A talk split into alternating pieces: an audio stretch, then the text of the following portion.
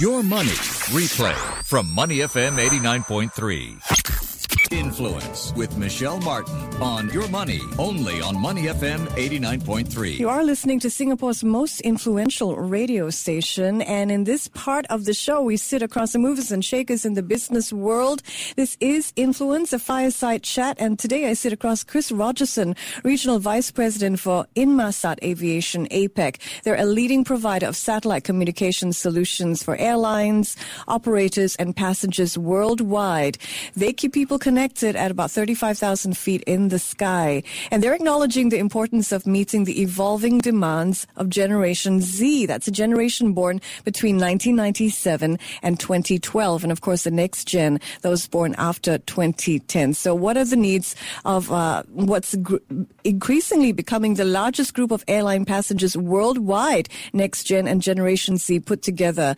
These are digital natives born with connectivity at their fingertips, soon to become the aviation industry's prime customer base. So we're going to find out what Inmarsat Aviation understands of the spending and the behavioral habits of this particular group and what corporations need to understand about these habits to keep uh, their loyalty as well. First up, welcome to Influence, Chris Rogerson. Hi, Michelle. Thanks for having me on. Good to have you here. So, what do you think airlines need to understand about Gen Z in particular to keep their business? Yeah, I think it's it's a really interesting transition that we're seeing in, in the industry. So obviously with these digital natives, so to your point, these Gen Zs that are born sort of 1997 to 2012. I mean, and this is really the, the first demographic that was born with a smartphone in their hand. They've known nothing differently. So they're expecting to be connected everywhere they go and with the kind of high quality connection that they're getting on the ground.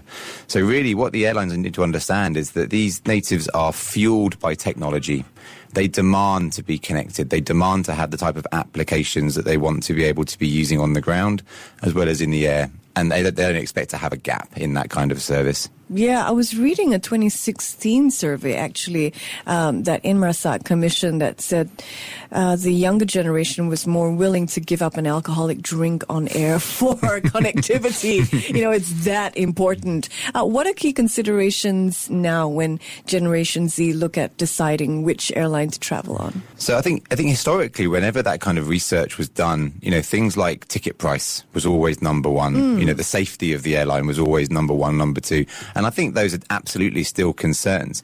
But more and more we're seeing coming out of this research that actually having access to a, a, good quality high speed Wi-Fi connection is actually driving choice and driving that decision point for the uh, for those passengers. And I think there's a couple of things that are driving that. Um, first of all, you know we are seeing that rise in that demographic. And, you know, we certainly see that around 70% of these passengers aren't necessarily making their lifestyle choices, i.e. what they're going to do for their next destination before they get onto the aircraft. So we see that as a massive opportunity for the airlines to take advantage of that. And then second of all, you know, like I say, the, the, these airlines haven't typically had a good quality Wi-Fi connection on board those planes in the past. Okay.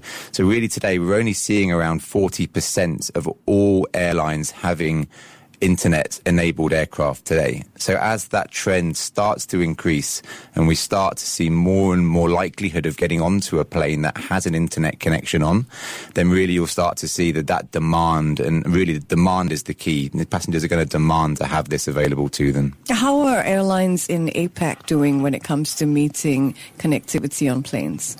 So the, the trend that we saw typically was that in, in, in North America, it was the first region to really start to, to drive that implementation of in-flight Wi-Fi.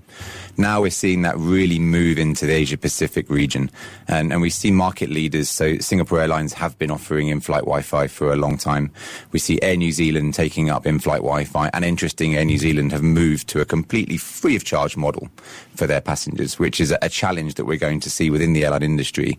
But it's not only the full service carriers, we're also seeing low cost carriers are also moving into the in-flight Wi-Fi region. So AirAsia is a fantastic example. They they have been offering some kind of in-flight Wi-Fi since 2014, and now they're really moving to the, the next generation. So if I liken it to the mobile phone industry, moving from 3G mm. to 4G, you know, the 5G style connections, and and this is the kind of speed and demand that these these young Gen Z digital natives are really going to, to, to be demanding. Yeah, I just want to pick up on something you mentioned. Uh, do Generation Z passengers expect their Wi Fi increasingly to be free or are they willing to pay for it on board? I don't think anybody wants to pay. Um, none of us really want to pay. And I, and I think that the, the, the, real dynamic that we're seeing, and I liken it very much to what happened in the hotel industry, mm. is that at the very beginning, hotels started to offer Wi-Fi, but they charged for it. Yep as it started to move more, more pervasive, a bit more um, integrated, as they then started to give it free for certain members of their you know, whether it's the high value tier customers. And then we saw really as that really became a high penetration market, then the hotels had to go full free. So mm. now you don't really pay for hotel, Wi-Fi in a hotel. And I certainly see that happening with the airlines. So today, you know, airlines, some are offering a, a completely full free service as some of these real market leader digital innovators. So Air New Zealand is a great example of that. Just got voted the number one airline in the world recently. Um, and part of that study brought out innovation in terms of their cabin offering for that. But other airlines are starting to play around with the model somewhat. So Singapore Airlines, as a good example in this region, mm-hmm. is they'll give you free Wi-Fi depending on where you're sitting in the plane. So if you're sitting up front in business, first class, they'll probably give you a bit of extra for free. Or if you're a high tier um, you know, loyalty member, then you'll probably get a bit for free as well. But I certainly see over the next five to ten years as, as free in, in certain flavors becoming the new normal. Chris Rogerson, Regional Vice President for Inmarsat Aviation APAC, joining me in Influence this morning. So Inmarsat conducted research with the London School of Economics, and uh, that showed up some of Gen Z's loyalty patterns. What else do you think airlines need to understand about Gen Z? That's relevant to, you know, them keeping their market share. Absolutely, and I think when we touched on it earlier, is that these these Gen Zs and digital natives are demanding to be connected, and I think that the, the airline model is slowly changing in terms of we know that airlines are under margin pressure Right. We know that they're looking for revenue streams from other areas. So whether it's ancillary revenues, typically they'd always talk about baggage, they'd talk about seat selection. But actually we find that, and, and the type of services that the Gen Z demographic is going to give them is by having a high quality Wi-Fi connection on board the aircraft. It means that the airlines can actually start to sell these type of services to the passengers when they're on the seat. And if you think about a captive audience for an airline, someone actually physically strapped into an airline seat, looking at a screen or looking at their smartphone, absolutely, that you know, these kind of advertising services or whether it's destination services. And interestingly, like I said before, 70% of Gen Zs typically don't make those destination choices. So whether it's booking a hire car or booking a travel experience at their destination, you know, they, they haven't booked those before they've got onto the aircraft. And 70% of those interviewed said that they would probably make that decision based on having a Wi-Fi enabled aircraft. So you basically have a last minute traveler needing to make a lot of uh, preparations online. So online shopping and connectivity there being uh, a real factor for airlines to tap on then absolutely. And, you know, I think airlines have a really good understanding of their passengers in the booking flow. They mm. have a mm. really good understanding of them when they're checking in. They obviously know where the passengers are traveling to, but there's always been this big vacuum of a gap where they have no interaction digitally with that passenger whilst they're on the plane. Mm. So if you think about if they can really connect those dots and have that passenger fully connected, they can start to maybe offer targeted services. And I think Gen Zs are very much targeted. So you need to understand that you can't just push any service to these, these people. You know, you need to understand what kind of services they want to do. And whether they're flying, let's say they're flying to Bangkok and they want to have an experience in Bangkok, you can actually target those kind of services and bring in those third party companies to really make sure that that offer is, is specific to that destination. So uh, what else from that LSE study can you share? I understand Gen Z from Asia are the least cost sensitive travel traveler group globally? Yes, and I think one of the reasons why we're seeing such a high growth is that, I mean, we have a high growth of the, the middle class, and, and Gen Zs are going to be a big contributor towards that.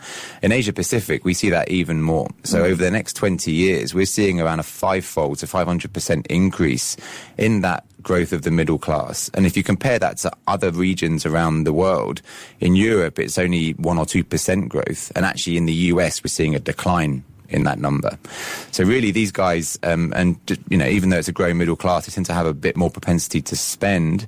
Equally, we see the rise of the low cost carriers in the region. So they're really making travel affordable, not just for the middle class, but affordable for all. Mm-hmm, mm-hmm. One of the findings from the research also showed that uh, Gen Zs in Asia are likely to spend four dollars more per passenger on in-flight e-commerce than the global Gen Z average of $26. So do we have any, you know, insight into why Asians are more willing to spend from uh, compared to, to the same generation of different regions? Yeah, I think I'd go back to talking about this, this rise of the middle class. Um, so we're really Just seeing more that. at their disposal. We're really seeing that, yeah, and we're really seeing that come through. So, you know, people are, and it's not just disposal, that's one part to it, but also the, the middle class have a much higher desire to travel, desire to see the world, desire to see different places.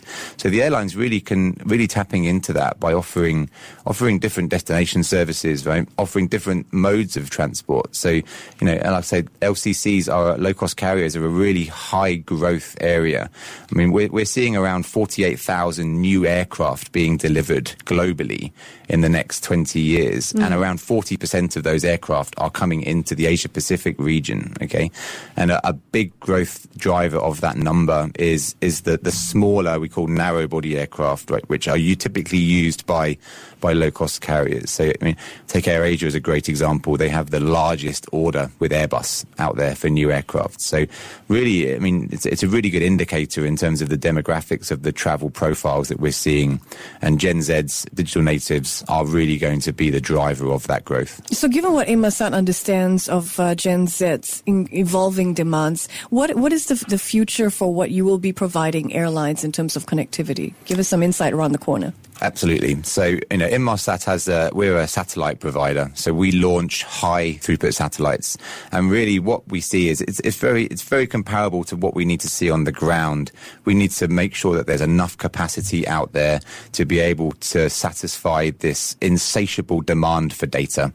Um, you know, the usage profile of a passenger on an aircraft is, is very similar to what the usage profile is going to be for that passenger on the ground. So Inmarsat is, so we, we launch satellites. We're launching eight new satellites over the next seven or eight years. And really what we need to do is make sure that wherever those airlines are flying, there's first of all coverage. So they're, they're going to have Wi-Fi coverage for those passengers.